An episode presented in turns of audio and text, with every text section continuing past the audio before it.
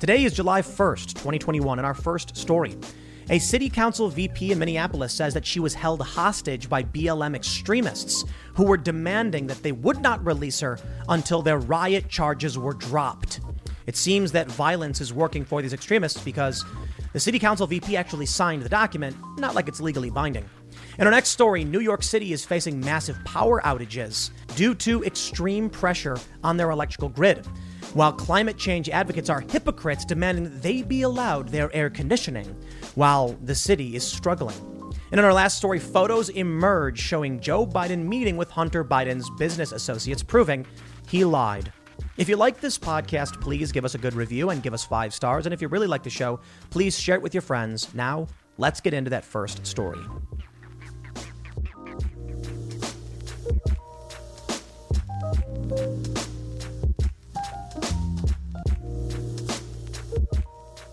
According to a Minneapolis City Council VP, Black Lives Matter extremists surrounded her vehicle and held her hostage, demanding that she get rioting charges on them dropped or they would not let her go. She says, much like the black businesses and residents in George Floyd Square, she too was held hostage. A couple of weeks ago, these extremists got into a clash with police, and the police have failed in Minnesota to clear the no go zone that is referred to as George Floyd Square. There have been very horrifying stories about gunshots, gun battles, people being killed, a medic being shot and killed, a video of news reporters ducking and hitting the ground as gunshots ring out. Things ain't going so well in Minneapolis.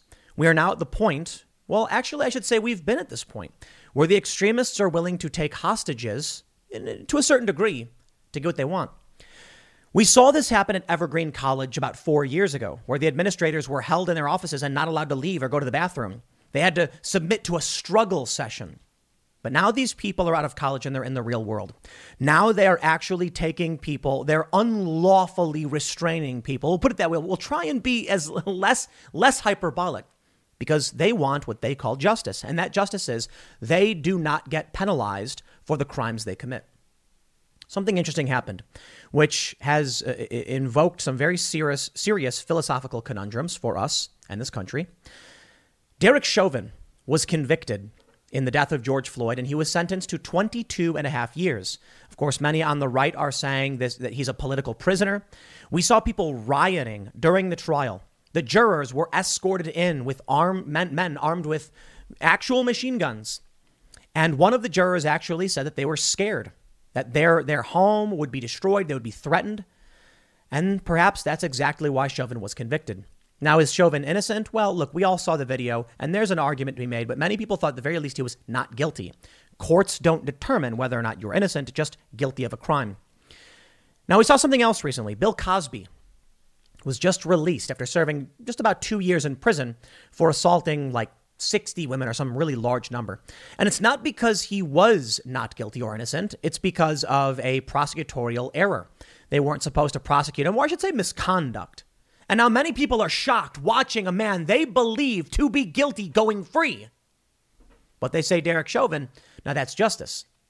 Now, the conundrum we see here with this hostage situation, whatever you want to call it, is that we have two large factions, two umbrella factions in this culture war. Perhaps you can call it libertarian versus authoritarian or whatever, left versus right. On one side, I'll say this it is better that 10 guilty persons escape than one innocent person suffer. That means when I saw the riots unfolding in Minnesota, when I saw the judge say outright that there was no venue by which Chauvin would have a fair trial, I said, then release him immediately. Charges dropped. If you cannot have a fair trial, we do not take away someone's rights or freedoms. But they did the opposite. And what you see from this is that people don't understand why Bill Cosby got to go free. They said it was a, it was a technicality. Oh, that's right. Because we're the good guys. And we can recognize Bill Cosby's a bad person but we still recognize why the system must protect the innocent. Derek Chauvin should not be in prison. Sorry, you can claim he did all these things wrong, but when they were rioting, terrifying people, holding the people of the city hostage, taking over this intersection and the blocks surrounding it, and now surrounding this city VP saying, Give us what we want or else. They are telling you in no uncertain terms it is better that all of these innocent people suffer so that one guilty person does not escape. I reject that. That is the mentality of evil and historically the bad guys. If you want to suppress and oppress and victimize innocent people, making them suffer so that you can guarantee one guilty man go to prison, nah, you're the bad guy. And that's why what I say is as soon as the riots broke out and the judge said they couldn't guarantee a fair trial, Chauvin must be released. The guilty, assuming he was, should go because we do not play with the innocent and we do not allow extremists to make them suffer. But of course, these extremists say nobody is innocent, right? Let's read this story and I'll tell you where we're at and we'll, we'll dive more into this philosophical conundrum. Before we get started, head over to timcast.com, become a member, and you will get access to the exclusive members only area, which is about to have more than just segments from the Timcast IRL podcast.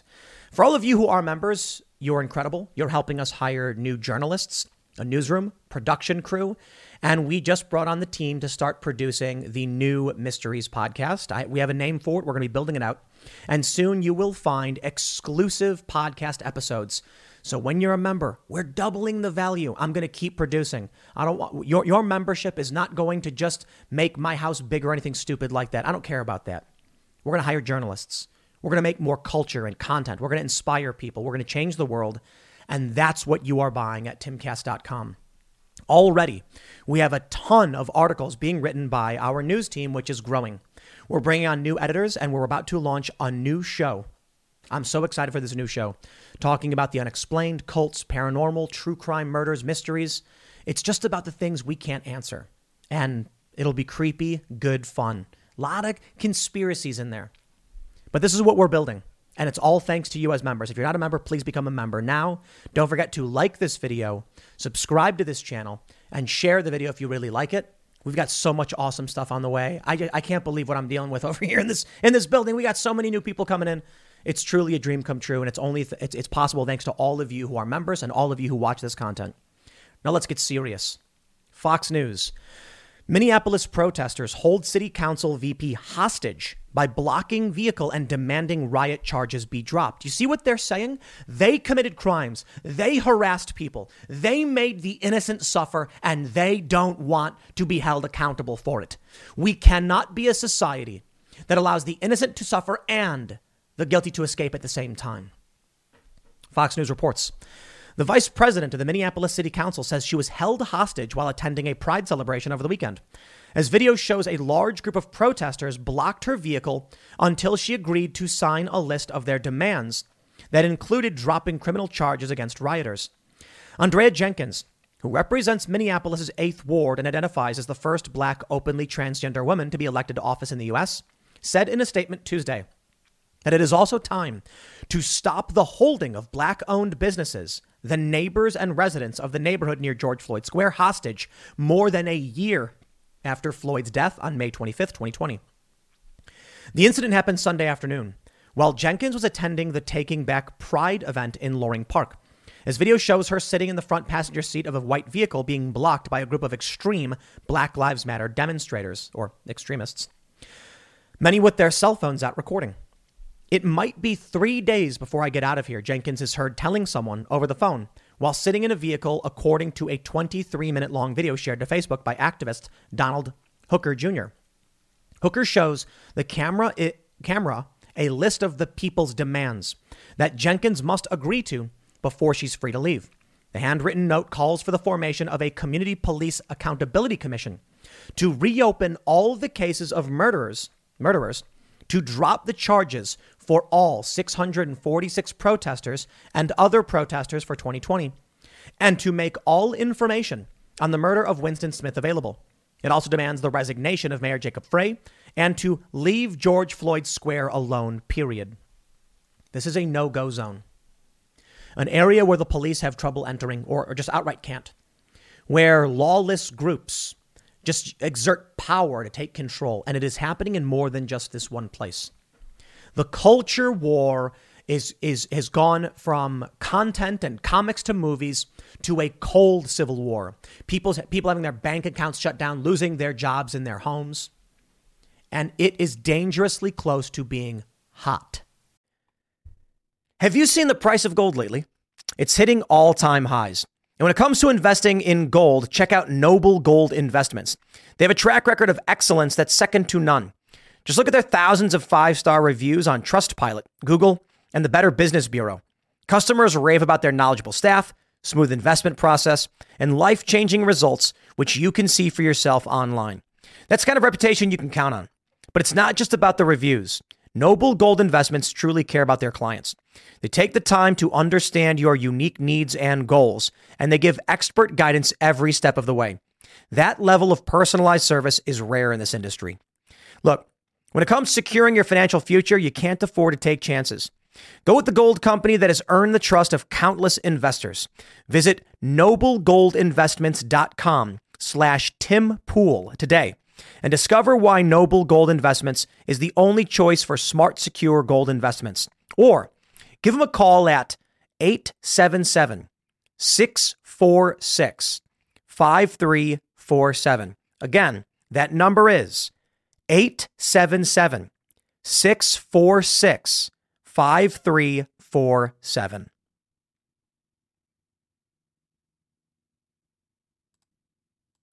That means kinetic warfare.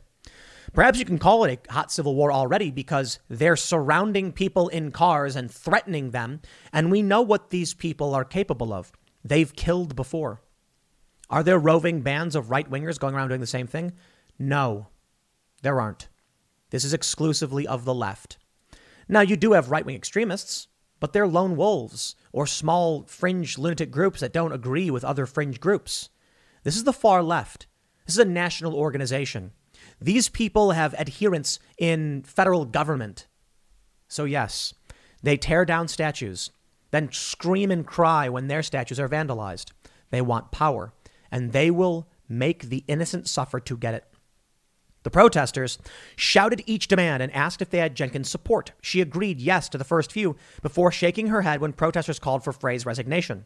The crowd shouted again until Jenkins finally agreed and she asked, Do you understand English? I already said it. Responding to the final demand to stay out of George Floyd Square, Jenkins retorted, So you're asking me not to do my job? As the group shouted over her, she continued, I was elected to represent that neighborhood. So what you're asking me to do is not do my job. No, what they're telling you is your constituents be damned. You will do as you're told or else. It doesn't matter to them what the people of the city want. What matters to them is their power and they get what they want. They would set fire to buildings and riot and taint a trial to see what they view as the guilty being punished. They would make the innocent suffer. Otto von Bismarck, this is apparently he famously said, It is better that 10 innocent men suffer than one guilty man escape.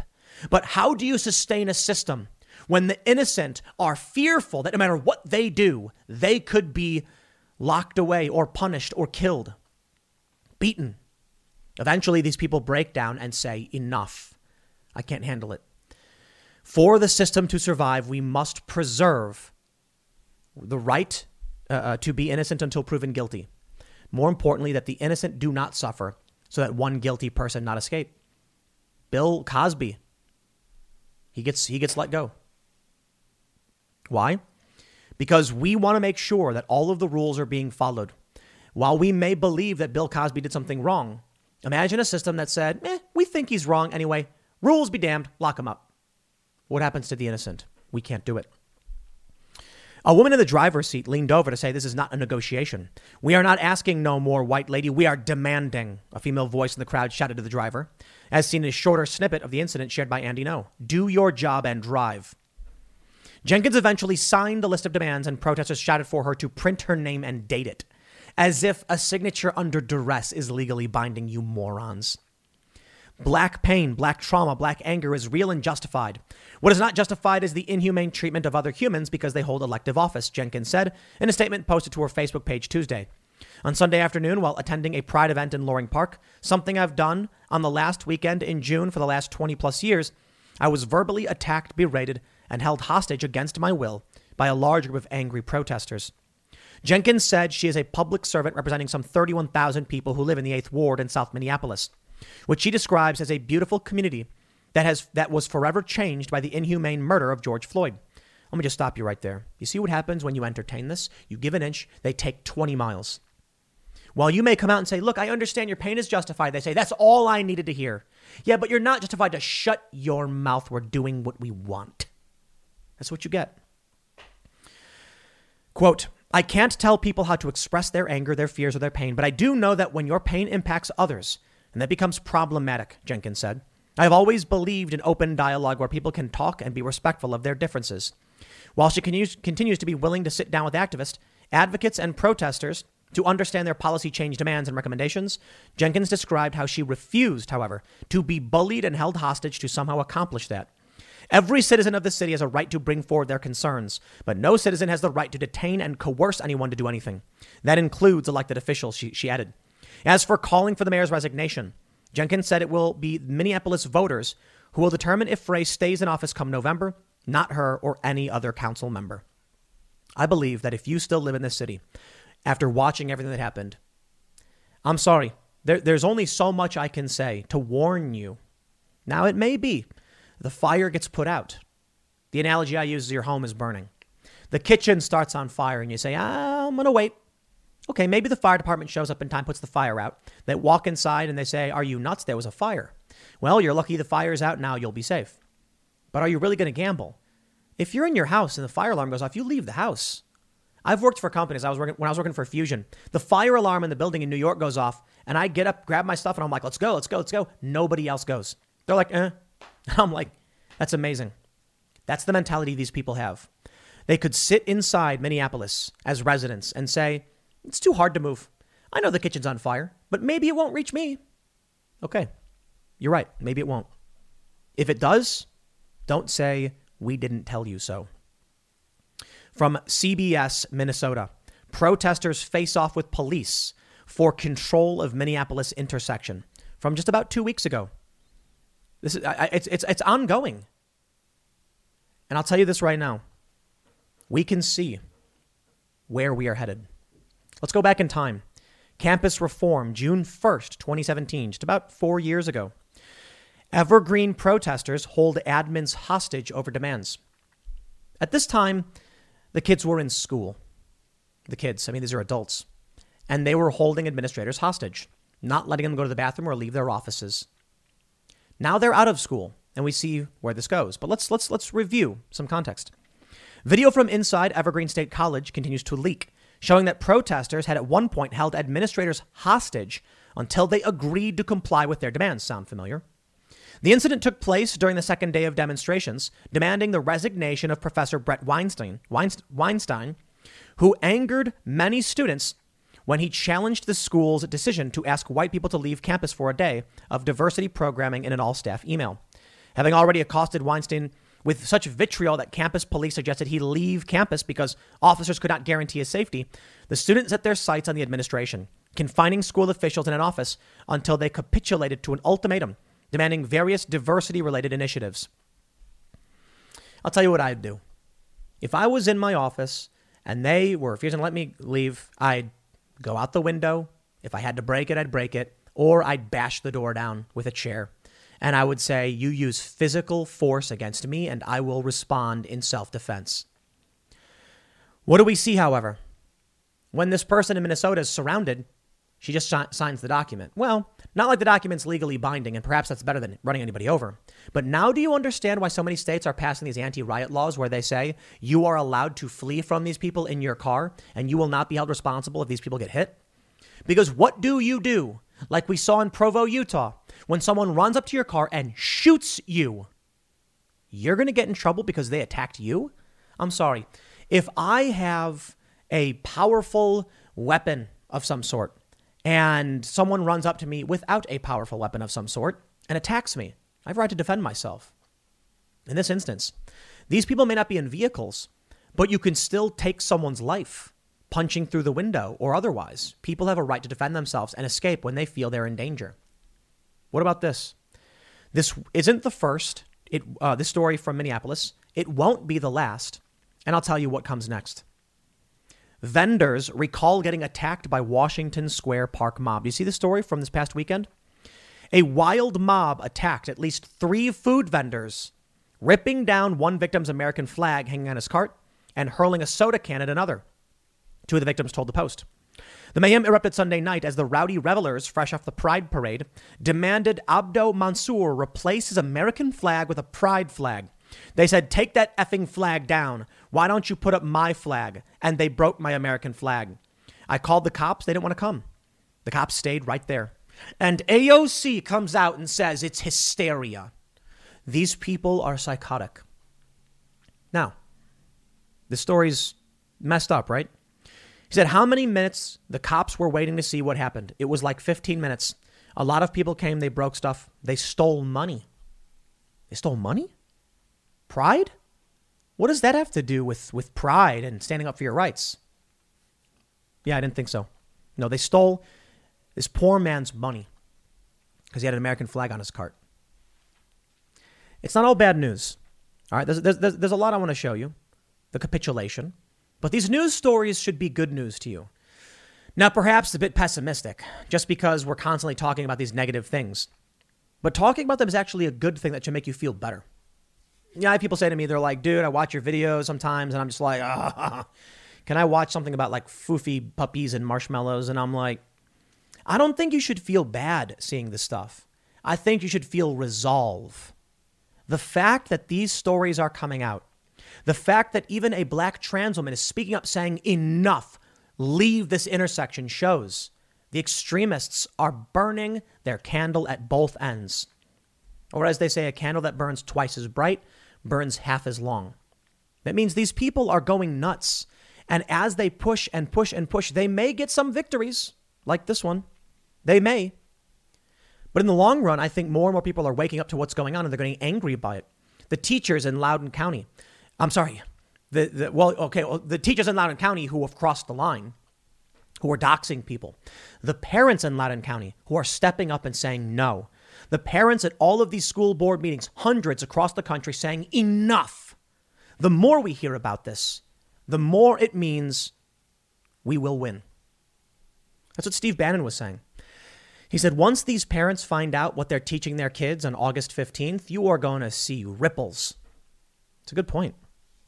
Michael Malice brings up. Look how dumb these people are. How could anyone be pessimistic? It's hilarious. And he's right. He's absolutely right. They're both right. We can be upset when we see these things happen, but we need to remember that watching them happen, talking about them happening, means we're actually winning. How did it get this bad? Well, people were scared of the woke mob, but more and more people are standing up and saying, nah, I ain't playing.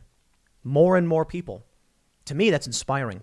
You need only look at regular old mom and dad.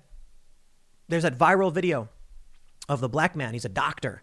And he's like, Why are you telling my kids they can't succeed? He's like, I'm in charge of like this, this hospital, or I forget what job he has. But he's like, I, am a supervisor to a ton of people. Like, I'm in control. I'm the boss. And you have the nerve to tell my kids that they can, they're oppressed? That's right. Who wants to hear their kid come to them and be like, I'm a loser and I'll never account to anything. I'll, I'll, I'll never amount to anything. Man, I always tell little kids and they're like, I just can't do it. I'm like, bro, you can do it. You got to believe in yourself. You got to apply yourself. Look at this story. UNC Chapel Hill votes to grant 1619 Project founder Nicole Hannah-Jones tenure as ugly brawl erupts outside closed door trustee meeting a week after she refused to teach at the school and claimed powerful donor blocked her from lifetime role. They caved to the violence. That's right. But I wonder about this. This is bad news for those that believe in freedom and believe in protecting the innocent. But I, but I wonder about this. Imagine you don't want to be involved, so you don't speak up. I'm sure many of you are scared. I don't blame you. It's scary. You speak up, you get fired. All right. Here's what I've been trying to warn everybody about keeping your head down will not save you. You will be at work one day and you will say, I don't want to be involved, you know, and they'll say, silence is violence. unless you join us. And then you make your choice because either you're in with them and you adopt the authoritarianism or support it, or you say no. Okay.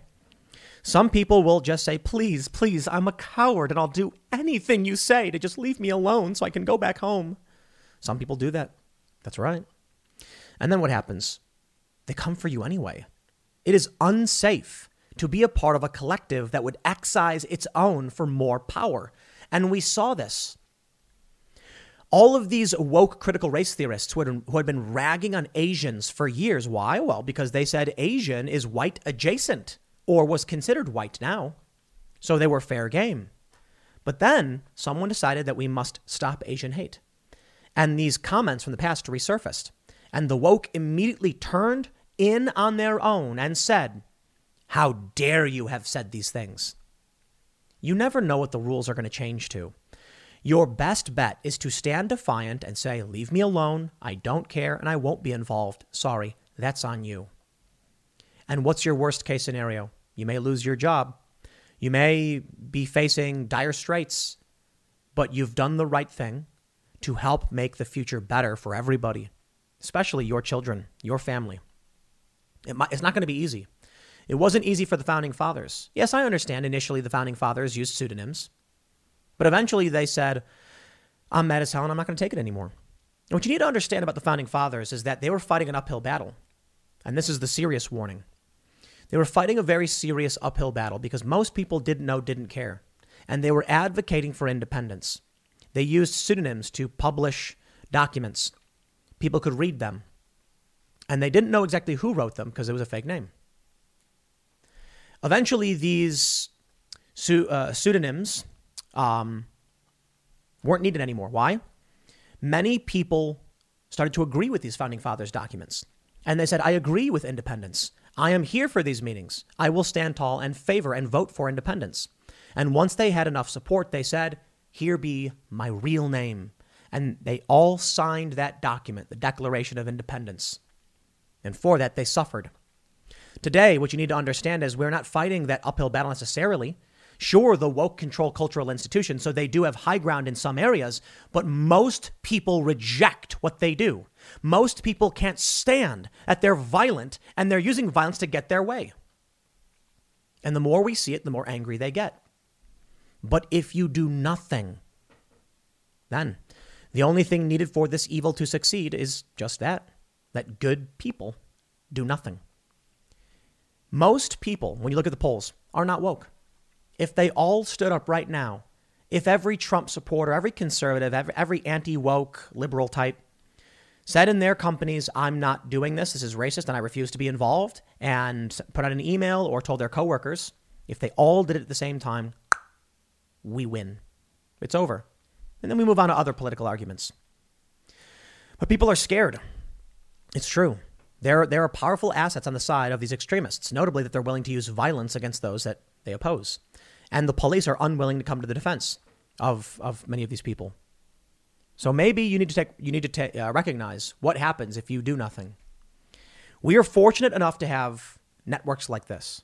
I'm fortunate enough to have supporters like you who help me out with making timcast.com possible. From that, our communication allows us to resist the culture revolution. Imagine if those who were not organized had this ability to communicate during Mao, uh, during you know, the Chinese Communist Revolution, the Great Leap Forward, etc. You see, the communists were organized, powerful, and regular people lacked the ability to communicate. Once the communists took over cultural institutions and mass media, regular people who opposed it could not organize, so they kept their head down. You see photos of thousands of communists and you say, that must be the power. I better submit to it. Today we can see something different. Although these cultural extremists, these Black Lives Matter rioters, are getting violent, attacking people, videos like this, channels like this, allow us to communicate and allow us to have some organizational response. We can say no right now to all of it. And then what will they do? They're a fringe minority. The more we stand up, the more we speak out, the better. But I got to say, I do love, I do love that uh, uh, it, it's a fairly one sided battle. Take a look at this story from w, WTOP. House Democrats demand McCarthy take immediate action to address Greene's behavior. I understand why it's not so easy. Nearly 40 House Democrats are demanding Kevin McCarthy take what they call immediate action to address the behavior of Marjorie Taylor Greene of Georgia, whose actions, they say in a Thursday letter obtained by CNN, could lead to violence against members of Congress. They already did take action against Marjorie Taylor Greene. Did the Democrats take action against Ilhan Omar? Of course they didn't. The Republican Party is spineless, pathetic, and weak. And that's why, you know, Trump is coming out and saying he's basically going to war. I'll just put it that way with the establishment Republicans because they really screwed him over. Trump is the most popular pop, uh, politician. He's not really a politician, but he, he is. He ran for office, he became president, so he is. And I believe he is the most popular in the country. He may also be the most hated in the country, but I will add, with his stepping out of the limelight, most of the anger is displaced. His support's still there. Now, a lot of people are also supporting Ron DeSantis, two very popular politicians, particularly on the right. But you see what happens with the Republican Party. While we're saying we are the, are the majority, and many of us are silent, and they've been silent for years, and I'm wondering when they're going to not be silent. If that's true, we need to actually become just the general majority and tell people we don't stand for this. Otherwise, I love this the most. The left says Republicans have 18% of the population, but 50, 50 votes in, in, in the Senate or whatever and they complain about minority representation. Let me just tell you something. Sure. But it's probably true the Republicans represent more people than you do because you have a stranglehold in blue areas where AOC will, will you, what, what did Nancy Pelosi say? You put a glass of water with a D on it and it'll win the election. That's exactly what they believe in because it's true. So when the Republicans come out and they say something like, we want to help the working class, that's probably speaking to more Americans than anyone else. When the woke leftists come out and say, vote for us or we'll smash out your teeth, we'll shatter your windows. Yeah, people will do it, but they probably secretly hate it. So here's what I see from all this it makes me angry, it makes me worried. But in the end, I'm a bit optimistic.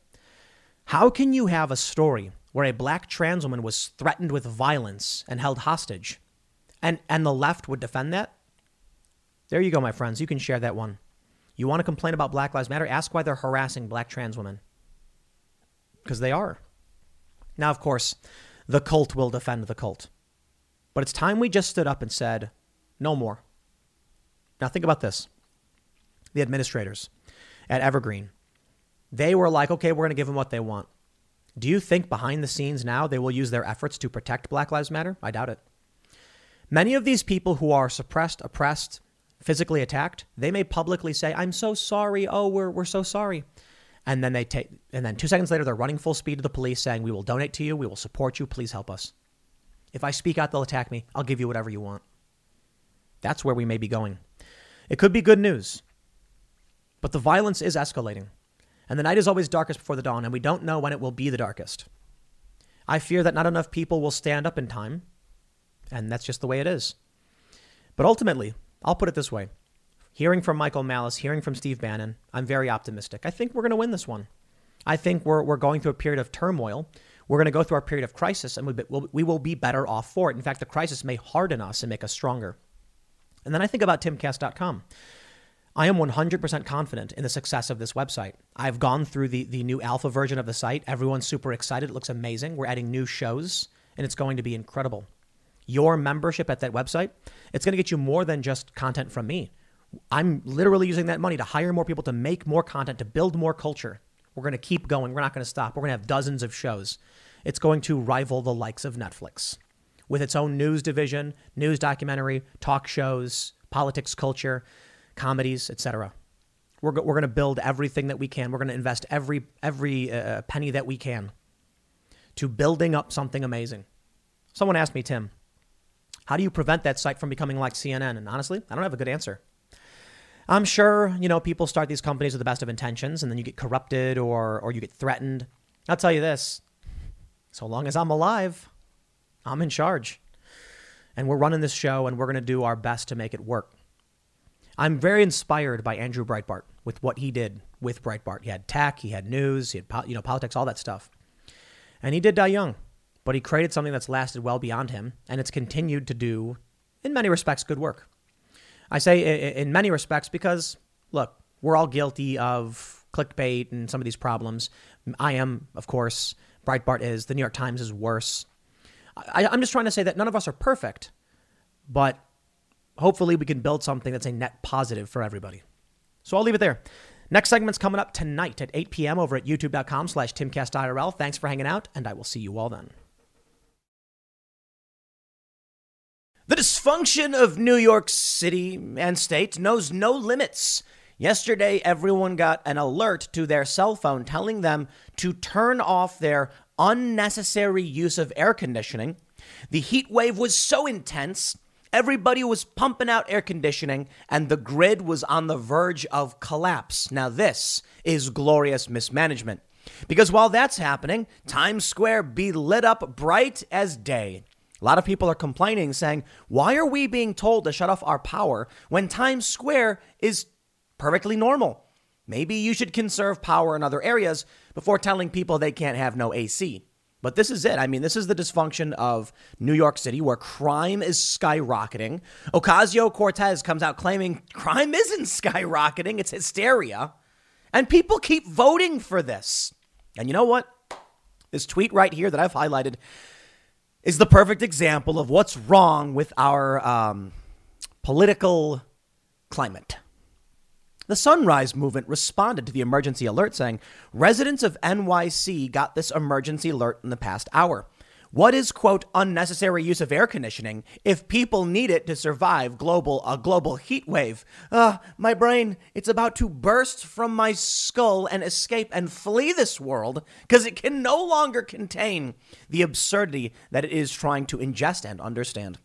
My friends, the Sunrise Movement is an anti climate change activist group advocating for more use of personal air conditioning. Y'all, you don't get to have your cake and eat it too. If you want people to cut down on energy consumption because you're concerned about climate change, that means air conditioning. Yes, it also means people die. This is what I can't stand about the climate change people. Bro, we are facing very serious ethical and moral problems in this world. We talked about it in great detail yesterday over at timcast.com. Check it out. It's the uh, members only podcast with Ben Stewart. I was talking to Alex Jones on the on the show. You, you may have seen the episode we did. We did two episodes. One got banned. And I said, Alex, what if what if the elites are right? And that if we don't stop the the the massive population growth and expansion and consumption of energy, that we will be effectively like yeast farting ourselves to death. And he said, I, I asked myself that question, right? So let's think about this. These climate change people come out and they say, we want to shut down the use of fossil fuels now, like Greta Thunberg. Yeah, that would result in probably tens of millions dying overnight. Energy, uh, uh, uh energy production would collapse. People, I mean, I think one of the first groups of people to, to die if they actually Im- implemented this would be diabetics because they need refrigerators for their insulin. It's a very serious problem. You also do have to consider air conditioning keeps people alive. It's a fact. In this heat wave, it is true. Older people will die. People will get heat stroke. People will get dehydrated. They will die. The same is true in the winter when it gets really cold. Extreme temperatures result in death. So, what have we done? Well, we as human beings use fossil fuels to generate electricity. And there are other means of generating electricity, don't get me wrong, but they're not nearly as effective. So when we need to accommodate tens of millions of people in a heat wave in one city, yeah, it's going to strain our electrical grid. And that's a reality. All of these leftist socialists who keep saying things like scarcity doesn't exist. We can just give everyone free healthcare. I'm like, bro, there's like, you need medicines, you need machines, you need raw materials. People have to do the work to get those things. You can't just snap your fingers and cure all diseases. It's not like Elysium where they have these big, these big, uh, uh, like, bat- bathtub machine things you lay in and it cures you of all ailments. That's, general, that's genuinely what they believe. When you have a crisis like this in New York City and the climate change people are like, people should be using more air conditioning, it's like, well, you're not reversing climate change, advocating for more consumption. Maybe you need to realize people will not survive a normal heat wave, let alone your climate change heat wave, if you take away their air conditioning.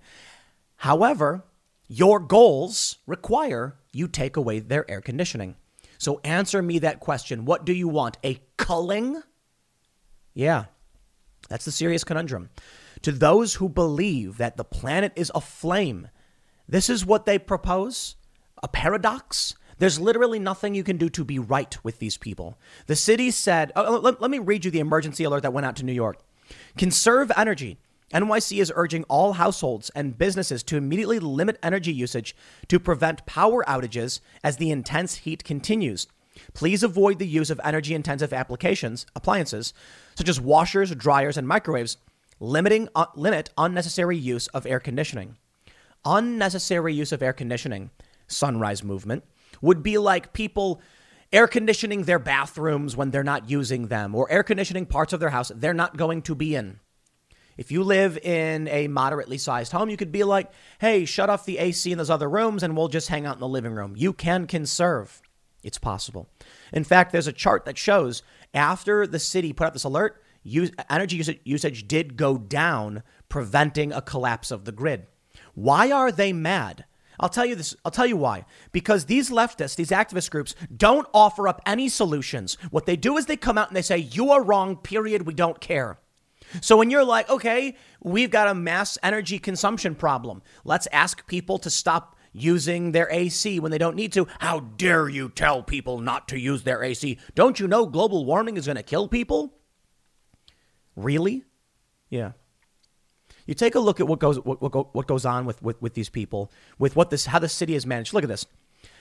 Ali Bauman tweeted, thousands of New Yorkers are without power Wednesday night. So the grid actually started going down. And NYC Mayor and Con Edison are pleading with residents to conserve energy to avoid even bigger outages. Stephen L. Miller says, meanwhile, look at all the lights behind her in Times Square. These cities are run by corrupt morons.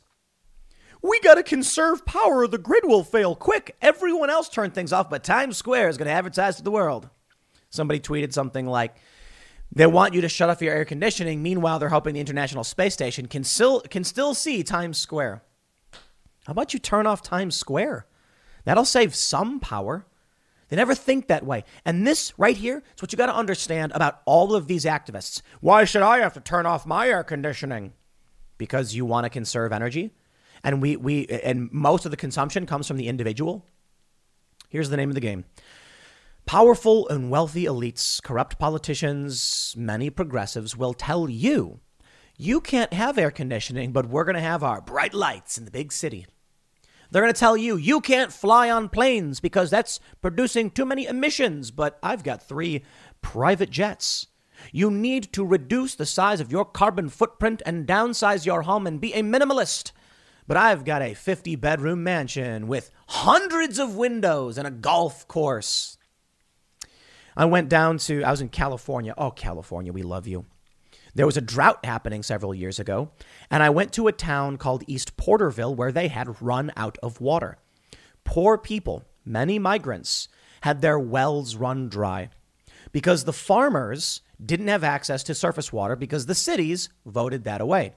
So the farmers began drilling thousands of feet into the earth to find groundwater so they could continue to water their crops to feed people, mainly in the cities. Well, that resulted in the smaller, more shallow wells where people lived going dry. Many of these wells were only drilled down to like 30 feet or so to find groundwater. And that's where most people got their water for their homes. Across the street from East Porterville was a golf course. And the grass was fairly green. And they said, well, we got to have our golf course. And we asked, couldn't you run water to these homes or divert the water from your golf course to the people?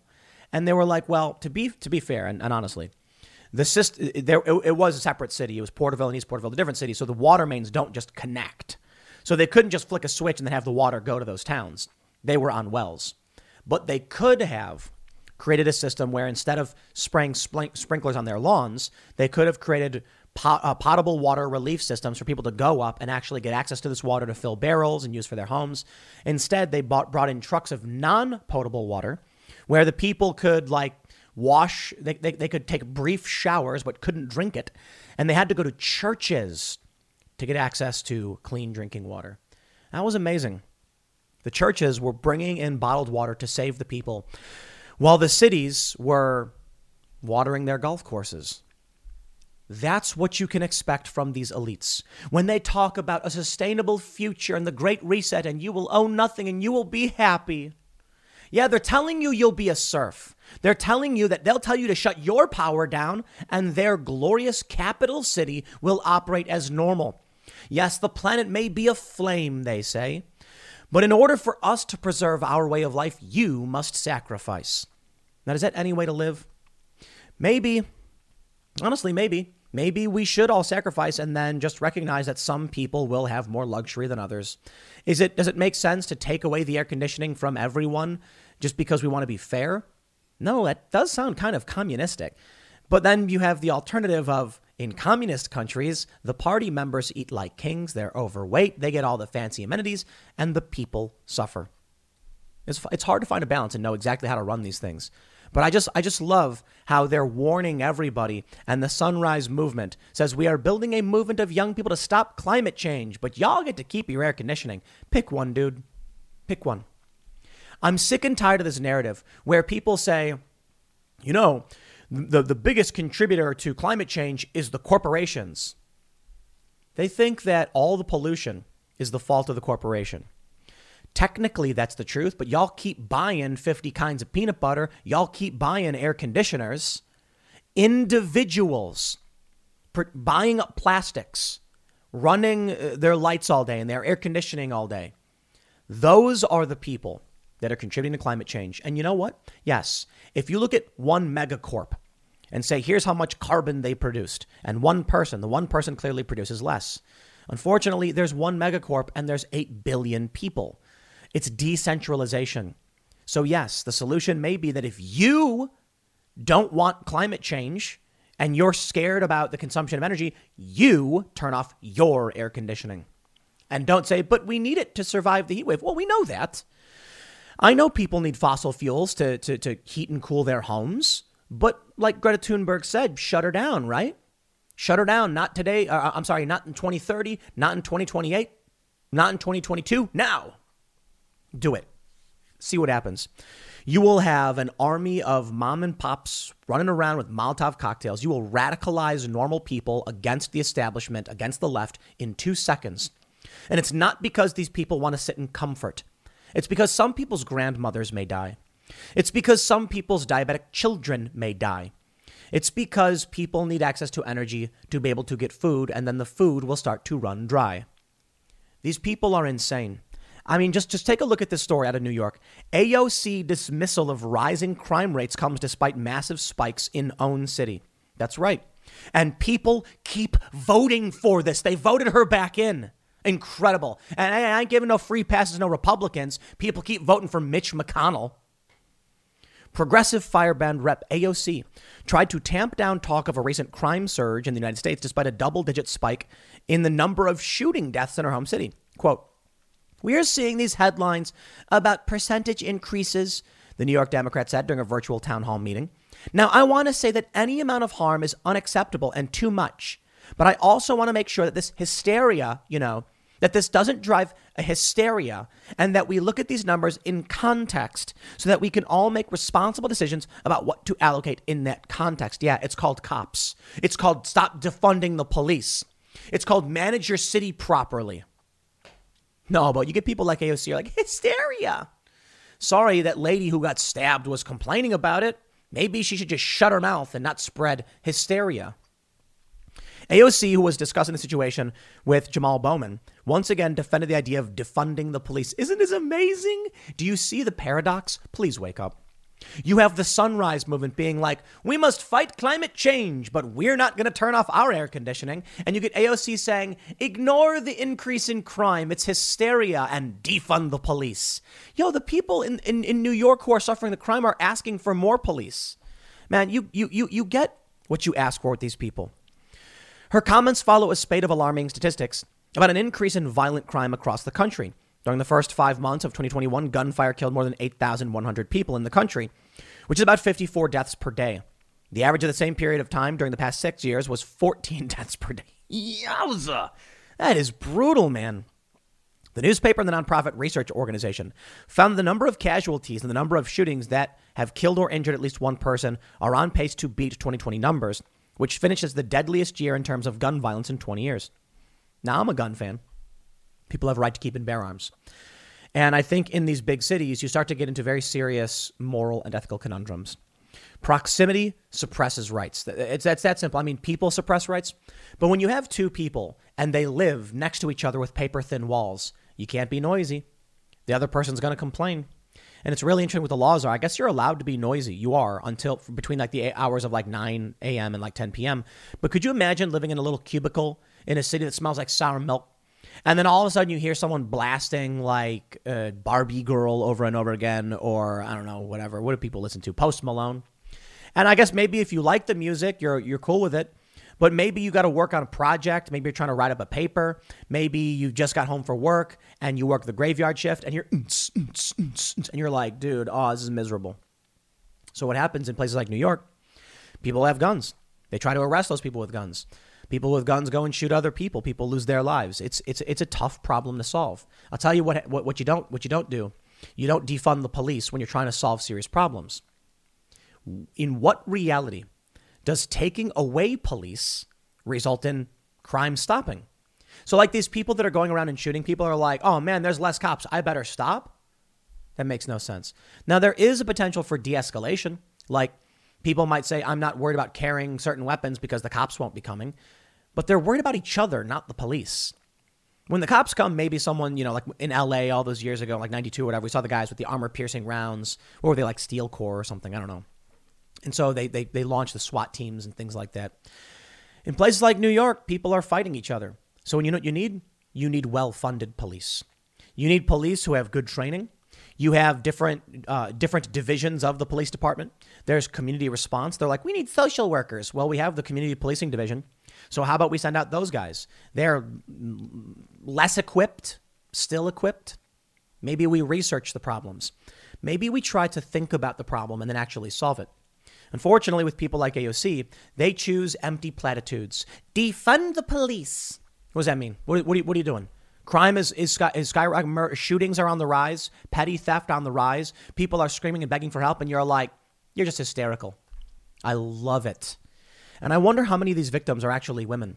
Because you think about uh, stealing from someone, guy might have a wallet. Guy could also fight you. Woman has a purse snatch the purse. Now, victims of violent crime tend to be men, but that's probably for different reasons. They mention in New York City, shooting incidents in May jumped 73% compared to the same period last year. The overall hate crimes have increased by 98% this year. This is this is crazy. Crimes against the LGBTQ community jumped 188% this year. And they keep, all of these people keep voting for the likes of AOC who tell them to shut their mouths. You do not get police. And these people genuinely believe this stuff. They're like, they genuinely believe that the cops are evil, snarling monsters like, we're going to go oppress the marginalized. no. If you're walking down the street and someone's screaming at you, the cop's probably going to stop them. Now, I'll tell you this, man. You got to be careful about New York because corruption exists. I was once, uh, I was at a bar. So I, I lived just on the other side of the Manhattan Bridge in New York. I was at a bar with some friends and I was super tired. I don't drink.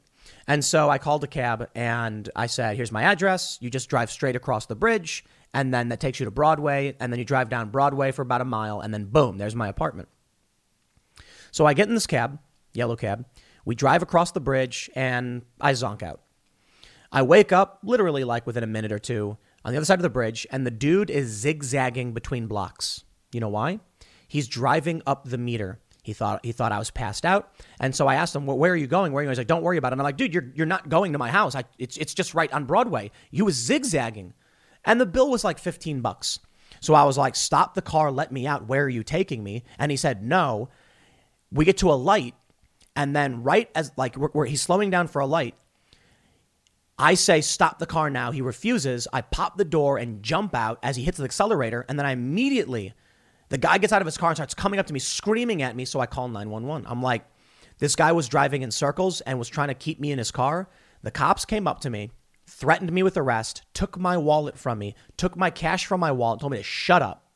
And I was like, this cab driver was trying to rip me off, was keeping me trapped in his car. I had to jump out while it was moving. I called you for help and they told me to shove it.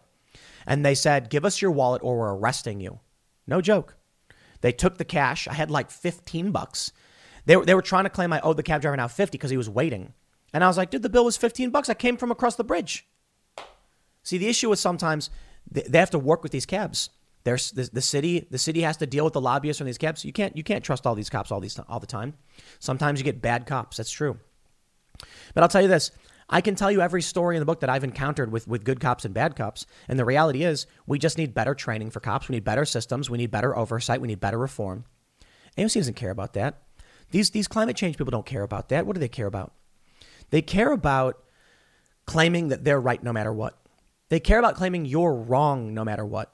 It's not hard for me to be like, yo, I had a bad experience with cops, but I'm not stupid. I understand that those problems come along with it.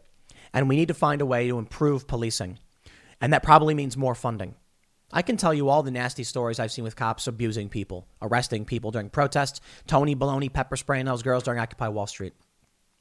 And I still have to come to the logical conclusion. We got bad cops, we deal with it.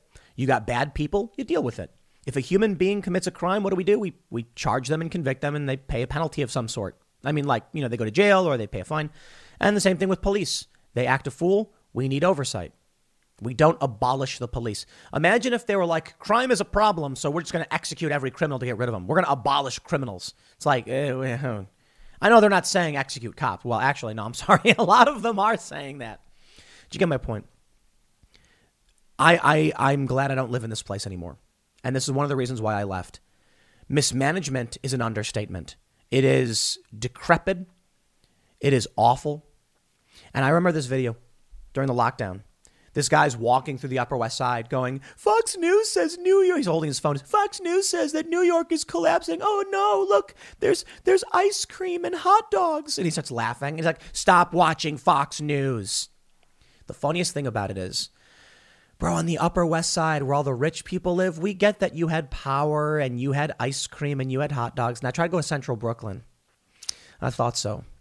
Yeah, the rich people telling you, the poor people, to shove it while they extract and watch your communities burn. People like AOC. I know crime is up. You're hysterical. Defund the police. We need to end climate change. We need to shut down the fossil fuel industry, but I'll be damned if I'm giving up my air conditioning. Is that what is that your message? Tighten your belts, right? I'll let you guys know something though. We have geothermal air conditioning out here, and I don't know much about it. It was here when we moved in.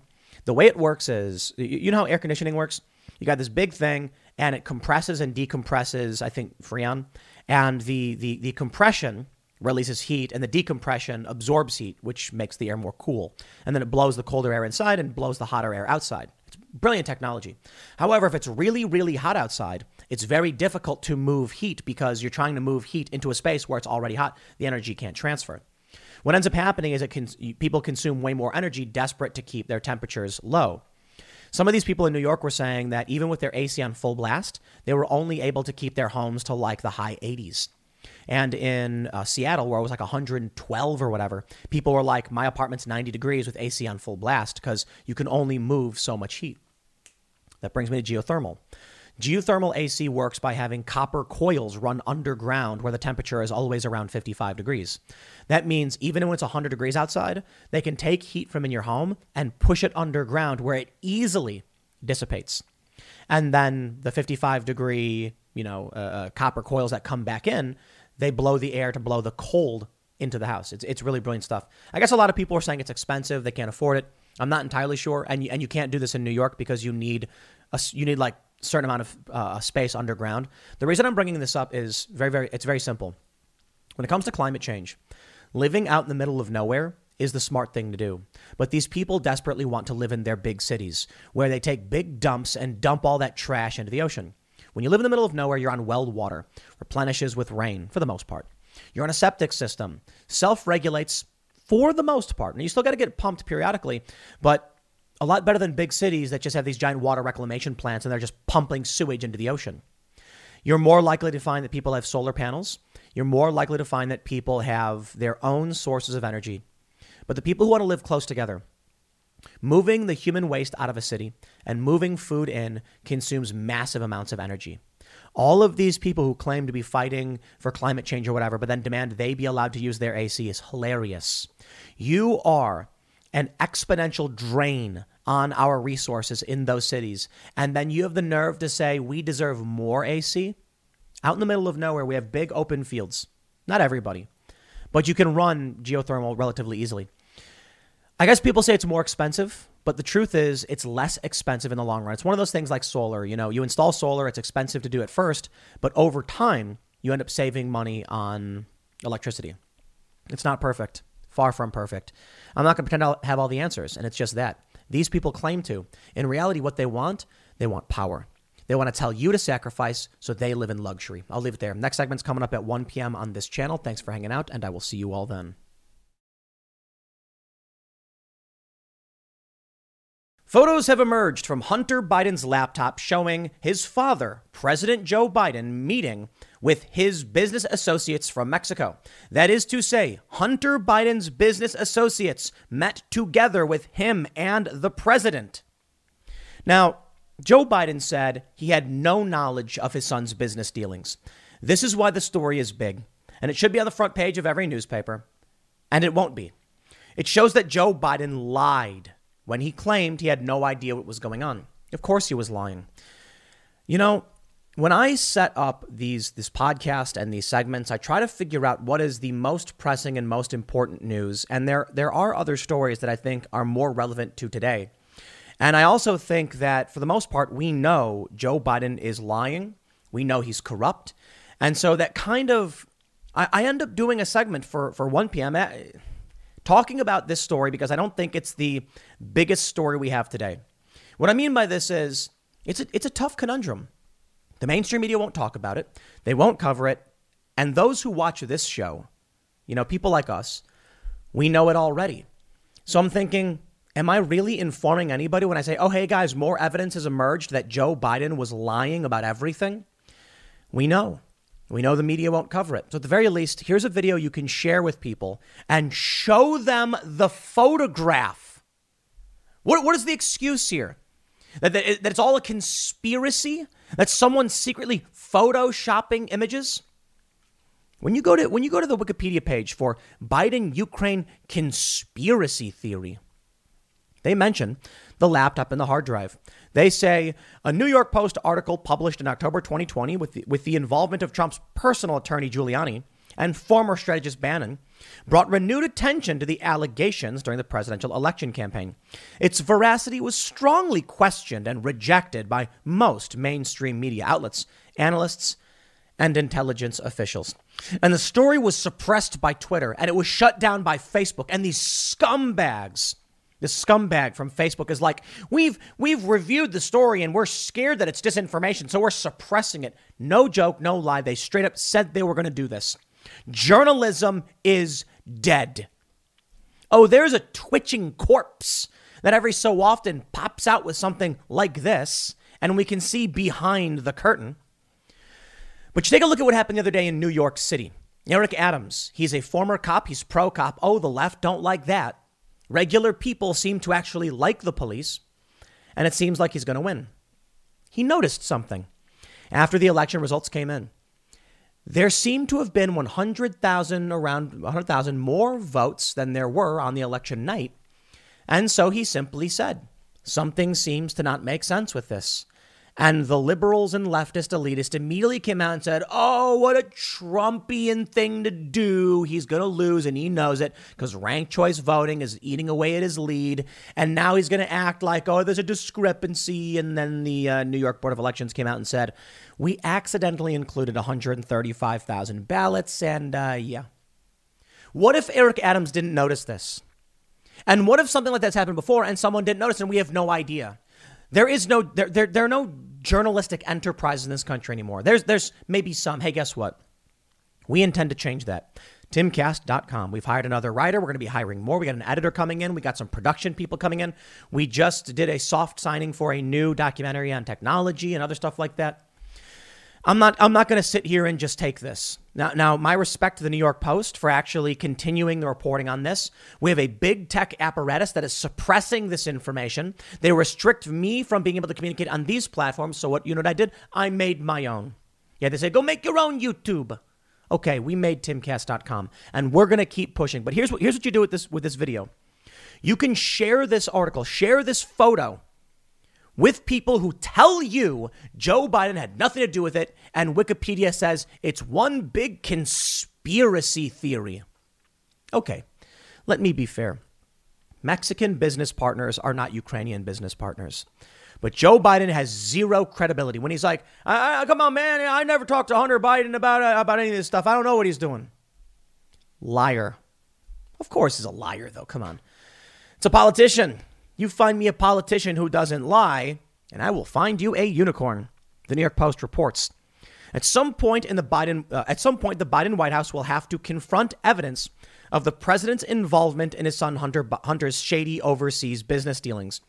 Joe Biden insists he never knew a thing about Hunter's lucrative deals in countries where he wielded influence as vice president. But evidence abounds on Hunter's abandoned laptop of Joe's involvement. For instance, Joe invited Hunter's foreign associates to breakfast meetings at his vice presidential residence and to his office in the White House, the laptop shows. He took his son on Air Force Two to countries where Hunter was doing, Hunter was doing deals. And on at least one occasion, included one of Hunter's business partners on the trip. Among more than 100 events scheduled in Hunter's diary at the VP's residence, the Naval Observatory in Washington, D.C., there are meetings which appear to overlap with Hunter's business interests. Quote, breakfast with dad, Nav Obs. In one such meeting recorded for 8:30 a.m. on November 19, 2015, five photographs, dates stamped on that day and taken at 10:03 a.m. and 10:04 a.m. appear on the laptop showing showing Joe posing with four of Hunter's business associates including Mexican billionaires Carlos Slim and Miguel Alemán Velasco. Velasco. One photo also features Velasco's son, Miguel Alemán Magnani, the founder of budget airline Interjet, at whose Acapulco mansion Hunter and wife Kathleen had stayed in that March. Jeff Cooper, a longtime Biden family benefactor who ran one of the largest asbestos litigation firms in the country, Illinois based Simmons Cooper, also appears along with Hunter. Matt Taibbi, talk about great work, great journalist. When the mainstream media came out and said all the Hunter Biden news was fake and Twitter and everybody was suppressing it, they said there's no conspiracy. Biden's Hunter Biden's role at Burisma in Ukraine was completely normal. Matt Taibbi said there's at least a dozen open investigations by the prosecutor. We have Joe Biden on video saying if I if you don't fire the prosecutor, you don't get the money. Quid pro quo. And now Joe Biden sitting in the White House, a scumbag, protected by the media who suppressed news so that the American people didn't know what to do, who to vote for, what was going on. Now, to a certain degree, I do hold the American people responsible. That's right. Personal responsibility plays a role. Now, I'm a bit salty about it because I think Joe Biden's miserable Gas prices hit a seven year high. Biden's shutting down oil pipelines while uh, waiving sanctions on Russia for Nord Stream 2 to create more pipelines. He has destroyed U.S. energy independence. He is pumping out money, printing like crazy, borrowing like crazy. Eh, Trump ain't perfect. But this is the game. This is the shadow campaign. Remember the Time Magazine article? We can see all the news in the world. I can talk about as much as I can. YouTube seems to be fine with these, I suppose. We know they play dirty games, it's politics. But they suppressed the news so that we couldn't know about it. And now it is six or so months, six and, a, six and a half, maybe months in. And we see this. It's remarkable to me. If we had this laptop, what, back almost a year ago, then how come these photos didn't come out more, like sooner? I suppose because regular, you know, uh, uh, the journalists we know and we, we're supposed to know and trust weren't doing the legwork. And it was just the New York Post and a few other right wing outlets that were actually looking through this. Probably a lot to go through. They say the photos were taken in the living room of the VP's residence, which was painted at the time in a daffodil yellow chosen by Jill Biden and featured distinctive paintings by Vermont artist Wolf Kahn on loan from Addison Ripley Fine Art in Georgetown, which are visible on the wall behind the men. Two floral chairs and a pink stone silk rug in, in the photos match the decor of the living room at the time. In the background of one photo, a piano and family photographs can be seen in front of a baby window. Slim was in town that day, as Politico noted the next day. Spotted Carlos Slim in the lobby yesterday morning of the Georgetown Four Seasons. Cooper and Hunter had been working on energy deals in Mexico and elsewhere in Latin America. A 2013 email from Cooper demonstrates their high expectations of the association with the Aleman dynasty. Miguel wants us to go to Mexico City. He wrote to Hunter on February 26. This is setting up to be flippin' gigantic, brother. How did they get these deals? How does a crackhead, yes, a crackhead like Hunter Biden, get a deal like this? Could it be that he promises they can meet the vice president and get favorable terms in negotiations? Could it be that he's placed on the board of Burisma because of his access to his father, who came in and said, shut down the, in- fire the prosecutors, effectively shutting down the prosecution, I'm sorry, the investigation and, and the open cases into uh, Burisma? It feels like we're beating a dead horse. And you know, I was staring at the story. Put it. I started recording a little bit later than I normally do because it's the one of the most pessimistic things. But I'll, but I'll tell you this: I am optimistic. I am absolutely optimistic because the more I see things like this going on, the more we are learning that their dirty games are breaking apart. Here is the photo. Here's another photograph. Vice President Biden meets with Mexican billionaires Carlos Slim and Miguel Aleman Velasco. They go on to say, at the time, President Enrique Peña Nieto was reforming Mexico's energy market to allow private capital investment in state owned oil and gas monopoly Petróleos Mexicanos, Pemex.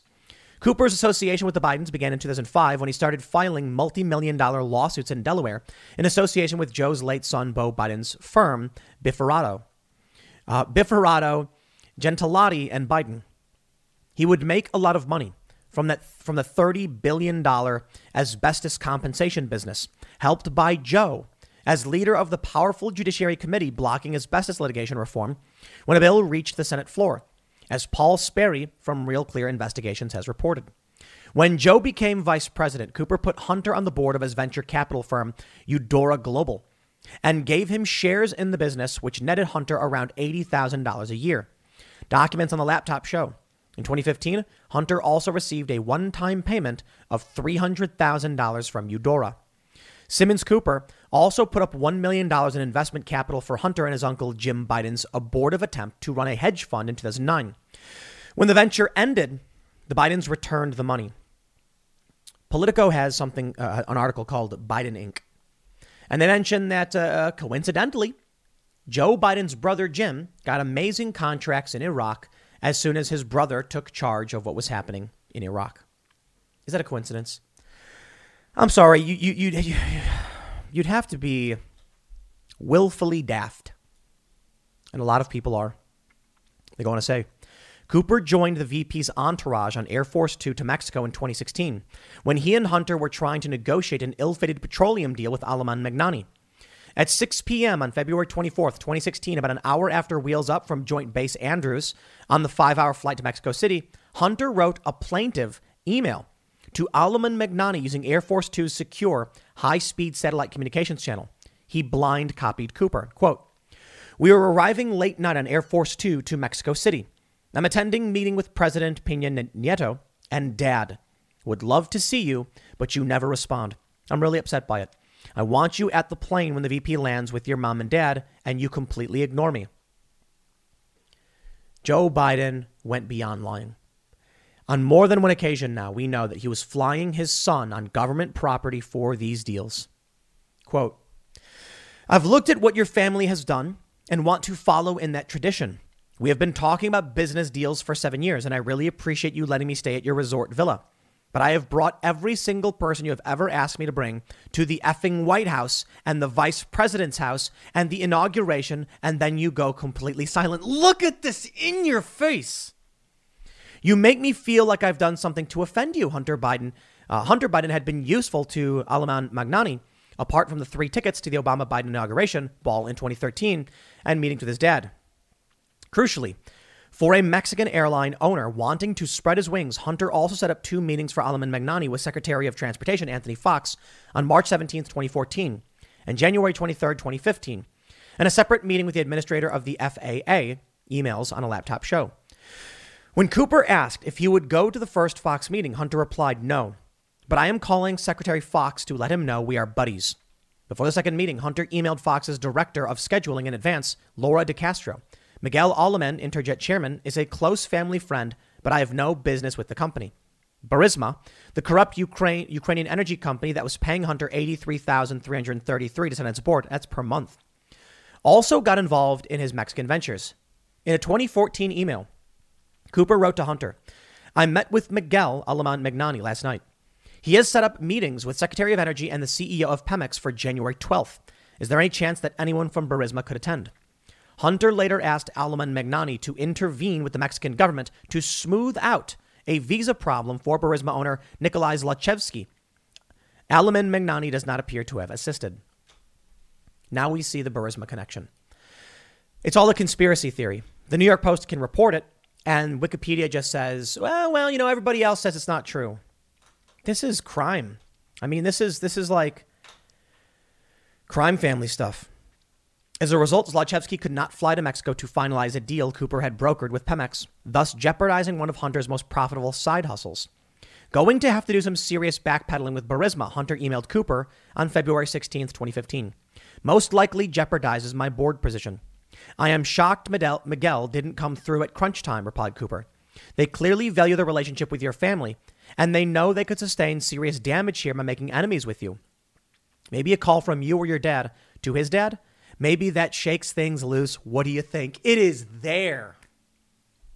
So, what do we do when you've got someone as crooked and corrupt as Biden who is sitting uh, as president? I don't know. Personally, I don't know. Will the Democrats move for impeachment? Of course they won't. Republicans move for impeachment? Absolutely not. Now, I mentioned the Democrats because you'd think the Democrats, with all their virtue signaling, would come out and oppose things like this. No, they lie and say it doesn't exist. And the Republicans are spineless. They won't actually do anything. They will actually just attack their own. Right now, a bunch of Democrats are demanding McCarthy go after Marjorie Taylor Greene. And you know what? I would not be surprised if they do it because they've done it before. They say no reply can be found on the laptop, but Hunter knows that his arrival with his dad on Air Force Two the following year will demonstrate his clout to prospective Mexican business partners. Nothing shakes things loose abroad quite so profitably as jetting in on the White House bird. They say Miranda Devine's book, Laptop from Hell Hunter Biden, Big Tech, and the Dirty Secrets of the President Tried to Hide, is out in September. I find it absolutely incredible that we have hard evidence, photographs, and the New York Post is fearless willing to publish it, tell people what's going on. But take a look at ground.news's bias tracker. This story, which came out last night around 8:37 p.m., has only been covered by right-wing outlets. The Sun, what is this? Uh, West, I believe it's Western Journal. Let's pull up full coverage actually, and therein lies the big problem. We've got the Western Journal, World News Daily, the U.S. Sun, and the New York Post originally appearing in the, in the New York Post. It seems that the left will never talk about this. And so this is what you need to do. Perhaps my video is too emotive. Naturally, I'm frustrated and angered by all of this. I'll tell you, my, um, my through line with everything is usually just complaints about the media. Joe Biden would not get away with any of this th- any of this stuff were it not for a lying media apparatus willing to suppress information, obfuscate, manipulate, falsely frame. Ground News says laptop shows Joe Biden attended meetings between Hunter and his Mexican business partners. And they have this photo. You can see Hunter Biden. At some point in his presidency, Commander in Chief Joe Biden has to acknowledge how much he's propelled Hunter's many, many shady foreign business deals. No, Joe Biden says it doesn't it doesn't happen. Joe Biden says he has no idea. So we sit back. We see stories like this. We know that the New York Times, the uh, you know uh, um, Washington Post, they don't cover these things. They don't want to make Joe Biden look bad. Sometimes they do. You know, I'll be surprised. But then I wonder why they would do it. We had Twitter, we had Facebook, we have YouTube actively suppressing our ability to understand what's happening with these stories. making sure people don't see them. Recently, I've had people mention to me that the Timcast uh, IRL podcast, they're subscribed, they have hit the notification bell, and they still don't get notifications. Because it's only a matter of time. You think that YouTube and Twitter and these platforms like that I'm talking about this stuff? Right now, I'll tell you this. I got massive viewership last year across all of my channels. It's an election year. This year, things are a little bit lower, not an election year. But there were things last year that YouTube actively hid, and the year before. Certain names you couldn't say during the impeachment. No joke, a name you couldn't say. The video was just deleted without, without notice. Creepy.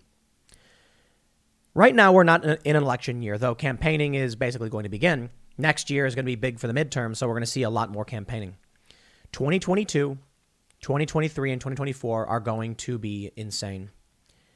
A couple years ago, we had many on the right warning about censorship, saying that if you think it's bad now, wait till you see what happens in 20, uh, in 2020 when, you know, Donald Trump's up, up for reelection. They were right. I was right. Those who knew this was coming, we saw it coming. What do you think is going to happen next year? Do you think they're going to want me putting out more videos like this, showing the photos and explaining what happened and showing how the media is not covering it? Of course not. What about 2023 when Donald Trump runs again? Do you think they're going to want someone like me saying the media is lying to you? Of course not. We saw them ban Alex Jones and Milo and Paul Joseph Watson. Not from YouTube, mind you. But how long until Ben Shapiro gets nuked from Facebook? The left has been trying actively to get rid of him. Tucker Carlson. They already demonetized my channel, and they were they, Facebook is refusing to allow us to monetize our, our our new channel and our shows. They said it's not real content. We didn't make it. Unoriginal. We did make it. They're lying. That's the name of the game. They'll claim it's an error, they'll claim it's a mistake, and they'll keep saying it. We have to stop acting like these leftists don't know this. When the people are like, it was just an error, he got removed by, it's like, how many times? How many times? Dozens? Dozens of errors every single day. Whoopsie. Just a mistake. Right. It happens to the left sometimes. I don't know what to say to, to, to add to this story. Like, there you go. Joe Biden's a liar. I'll leave it there. Next segment's coming up at 4 p.m. over at youtube.com slash timcast. Thanks for hanging out, and I will see you all then.